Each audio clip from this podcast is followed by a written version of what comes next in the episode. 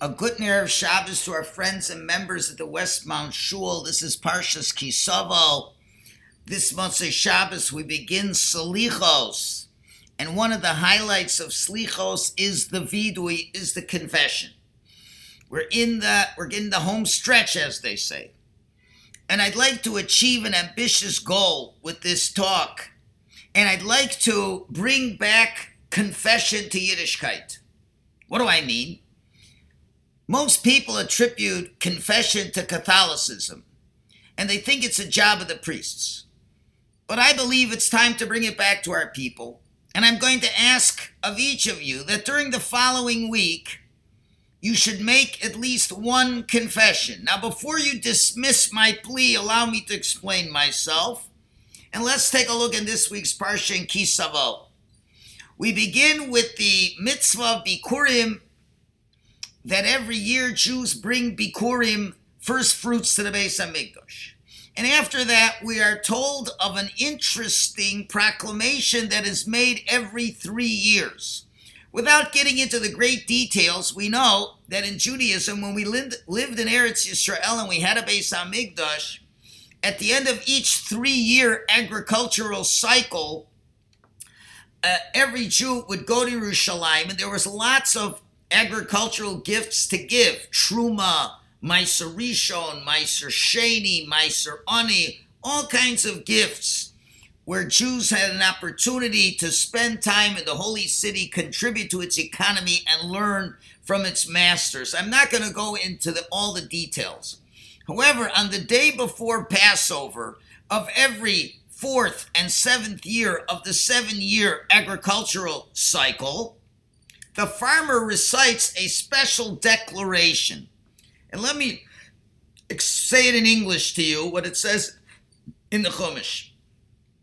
Torah gives a mitzvah and says, You shall say before God your Lord the following I have removed all the sacred portions from my house. I've given the appropriate portions to the Levite, to the convert, to the orphan, and to the widow, following all the commandments you prescribe to us. I have not violated your commandments and have not forgotten anything. I've listened to the voice of the Lord my God. I have done everything you commanded me. End quote. Basically, what does God want? God wants us to verbally declare we've done everything right. We distributed all the produce we were required to. We tell God bluntly that we perfectly implemented all of his commandments on this matter.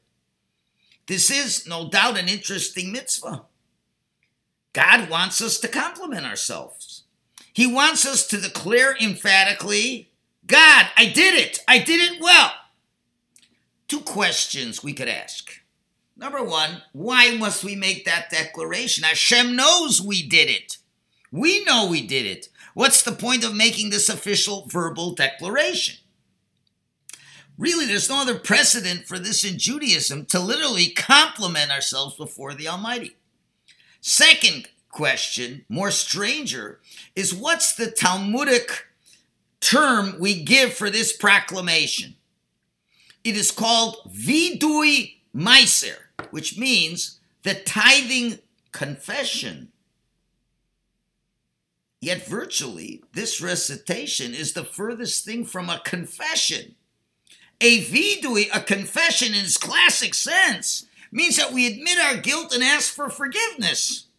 Now we know we have in Yiddishkeit a number of confessional prayers, most of which we're going to be starting this week. And, and we conclude them you know, on Yom Kippur, the day of confession and atonement and they all share the same message. Oshamnu, Bagadnu, Gazalnu, Dibarnu Dofi. We are guilty, we have dealt treacherously, we have stolen, we have spoken falsely, etc. We confess for the sins and errors that we committed in one form or another, and we express remorse and we resolve to change in the future. Yet in this case, we encounter a quote unquote confession of a diametrically opposite nature. Hmm. Imagine husbands or wives, but let's assume the husband, you approach your wife and you say, My dear, I want to make a confession to you. Ah, your wife's ears perk up to hear what you did this time, and you continue, I want to confess to you today that I am wonderful, accomplished, flawless, magnificent, incredible, sensitive, kind, caring, handsome, and passionate husband and father. I have fulfilled all my duties. I've been loyal to you with every fiber of my being. I've dutifully always fulfilled all my responsibilities. I forgot nothing. I did not transgress. I've been faithful and dutiful, committed and moral. Alas, I'm a perfect man. well, call this guy any name you'd like, but for God's sake, it's not a confession. Yet astoundingly, this is exactly what we do with the tithe confession. Again, listens to the words. You shall say before God your Lord, I have removed all the sacred portions from my house. I've given the appropriate portions to the Levite, to the convert, to the orphan, to the widow, following all the commandments you prescribe to us. I've not violated your commandments, not forgotten anything. I've listened to the voice of the Lord my God. I've done everything you commanded me. And Yiddishkeit calls this a confession of vidui. Perhaps if more Jews would know that this is confession, we wouldn't leave this to the art of the Catholics. the synagogue would have long lines every day of Jews coming to confess, telling us that they were absolutely perfect, impeccable, flawless, and faultless. Poor Christians, they think confession is sharing all the negative stuff. Nonsense! Confession is saying how perfect you are and fulfilled all your commandments. So what's going on over here? I'd like to share with you a beautiful insight from Rav Soloveitchik Zichrona Levracha. It is this very mitzvah of the tithing confession that we encounter an incredible truth. It is important for people to verbalize from time to time how good they are, how beautiful they are, how powerful they are. Not in a generic, meaningless, and foolish way, and not certainly in an arrogant way, but rather in a very specific, directed, and focused fashion. There's always one area, one aspect of your life in which you are a success story. And you need to be able to see it and verbalize it. And in this above law, the Jew specifies that as far as tithing is concerned, he's done a magnificent job. And this is called confession. You know why? Oh, you could see the greatness of Chazal hundreds and hundreds and thousands of years before the development of many psychological schools of healing and therapy, but taught us this real truth. Only when I believe that I am good, I'm capable of regretting my mistakes. If I believe that I'm just a dirty old rat, I can't really regret what I do wrong because I see them as inevitable. But when I appreciate my potential for greatness, I can hold myself accountable for my errors. You see, genuine confession requires not only acknowledging and confronting a mistake, it also requires a belief that you are essentially good, that you are capable of being good, and in some areas, you are exceptionally good. Let me give you a mashal. If I'm wearing a shirt that's filled with stains, and now you pour some orange juice on it, it's not going to bother me. I may not even notice it. But if I'm wearing a fresh, clean, and beautiful suit and you spill a bunch of chocolate mousse with vanilla on it, I'm going to take note. I consider similarly uh, in the realities. If I consider my soul dirty and filthy, then I can't take note of my inappropriate and immoral behaviors, my hurtful words or toxic thoughts because they fit right into my distorted self.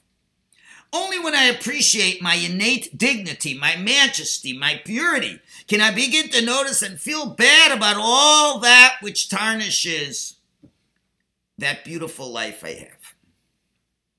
You ever hear a couple argue in the following manner? The wife says, Darling, you're making a mistake again. Husband responds, Of course! I'm always wrong. You're always right. I'm the dumb, stupid, bad husband who's always dead wrong. You're the perfect wife. You are never wrong. well, we all know that no woman is pleased with that acknowledgement because it's meaningless and cynical. Whenever anybody says, I'm always wrong, what does it really mean? I'm never wrong. You are just impossible to please. When anybody says you are always right, it really means you're never right. Sincere confession means that I am sometimes right and maybe often right, but now I am wrong. I'm not always wrong, but it's now. that I am wrong. That is what Rav Soloveitchik says. Lubavitcher Rebbe adds the pasuk in Tehillim that says, I am dark and beautiful. Guess is the source for black is beautiful. I don't know. I am dark, anishchara, and beautiful. What does that mean? So Rebbe explains these are two interconnected sides that's very necessary for personal growth. I am dark. I may have succumbed to darkness and I may have sinned, but I am inherently beautiful. Therefore, number one, I regret what I did. I know that it did not befit me. I am such a better person than that. I want to fix it because this behavior compromises my inherent beauty. Number two, I acknowledge that I had the power not to do it and it was not inevitable and I was capable of choosing otherwise. And I regret my wrongdoing. And number three, I know that I possess the power to fix it in the future. I am not a victim. You see, what comes out is to truly confess a mistake or a sin requires that I can sometimes tell God, I am good, I am great, I've done exactly what you wanted, I have not transgressed. Which implies, and because I am capable of doing things correctly, I can sincerely, can, can sincerely regret my actions when I fail to do so. So the tithing declaration, the Vidu Ma'asros, is called confession because it enables and gives meaning to all other confessions of tshuva. And this is such a vital truth for education in the home and in the classroom. Your child comes home with a report card in some subjects. He or she did great in others. They performed poorly. And we instinctively tend to focus on the negative, on what's missing. We try to fix it. But there's a much more effective approach if we would focus on our children's successes and strengths. When you receive a report card and see what he is lacking in, don't say, My dear angel, I see that you need help with the subject. How can I help you? What is bothering you? You're a such good boy. Why are you failing in this area? Instead of that, say this My dear, I see that you're excelling in your reading skills in science and math. I see you got an A plus for cleanliness and organization. I see you scored really high on your skill for cooperation with friends and sportsmanship. It's obvious that when you put your mind to something, you're immensely successful at it. Now, how can we apply these successes to your other areas of your education? Your child could be lacking a certain behavior at home, but point out to him all the things he's doing right at home. Say, I notice how well mannered you are when you eat. I noticed earlier how considerate you were when your brother asked you for the juice. I noticed how sensitive you are to your baby sister. This shows how much kindness you really have in your heart. Now, what did you accomplish by saying that? You know what? You made your child feel like a success story. You accentuated what is right with him or her and not what is wrong with them. And you didn't do it in a patronizing way but in a specific, genuine, and real way. You showed him what, he, what, is, what is great about his life, how good and special and capable he or she is. Now he has a standard for himself that will allow him, number one, to appreciate why his past behavior was unbefitting and inspire him to do better. And number two, you will make him believe that he's truly capable of doing better. As I tell a story of the great Baal HaTanya, Reb Shneur Zalman of Liadi was well known to, to champion the mitzvah of Pidyon Shavuim, redeeming Jewish captives. He once came to a city that was famous for a particular miser. It seems that this stingy man, despite his considerable wealth, did not want to share his blessing, blessings, no matter how worthy or urgent the cause.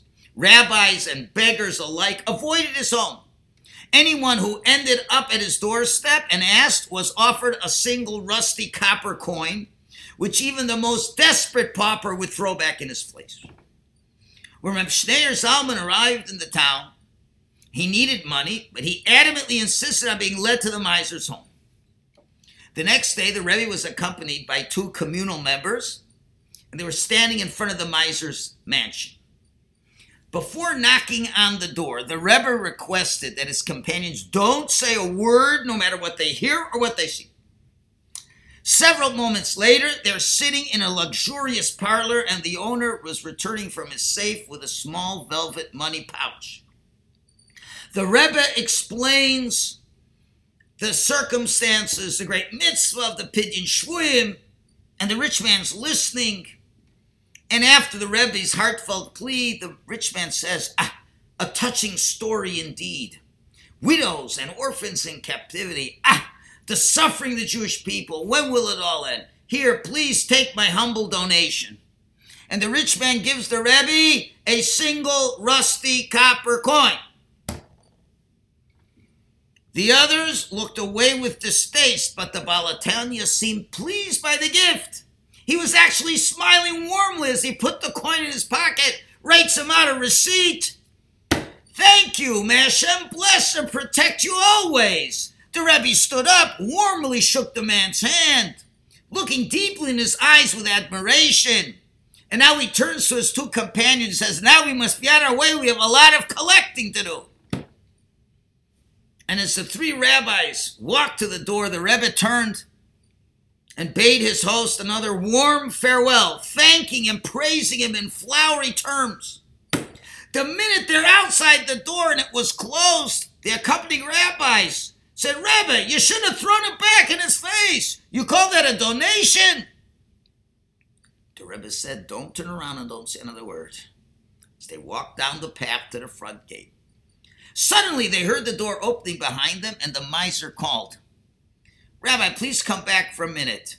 Please, tell me the story again. And they tell him the story again.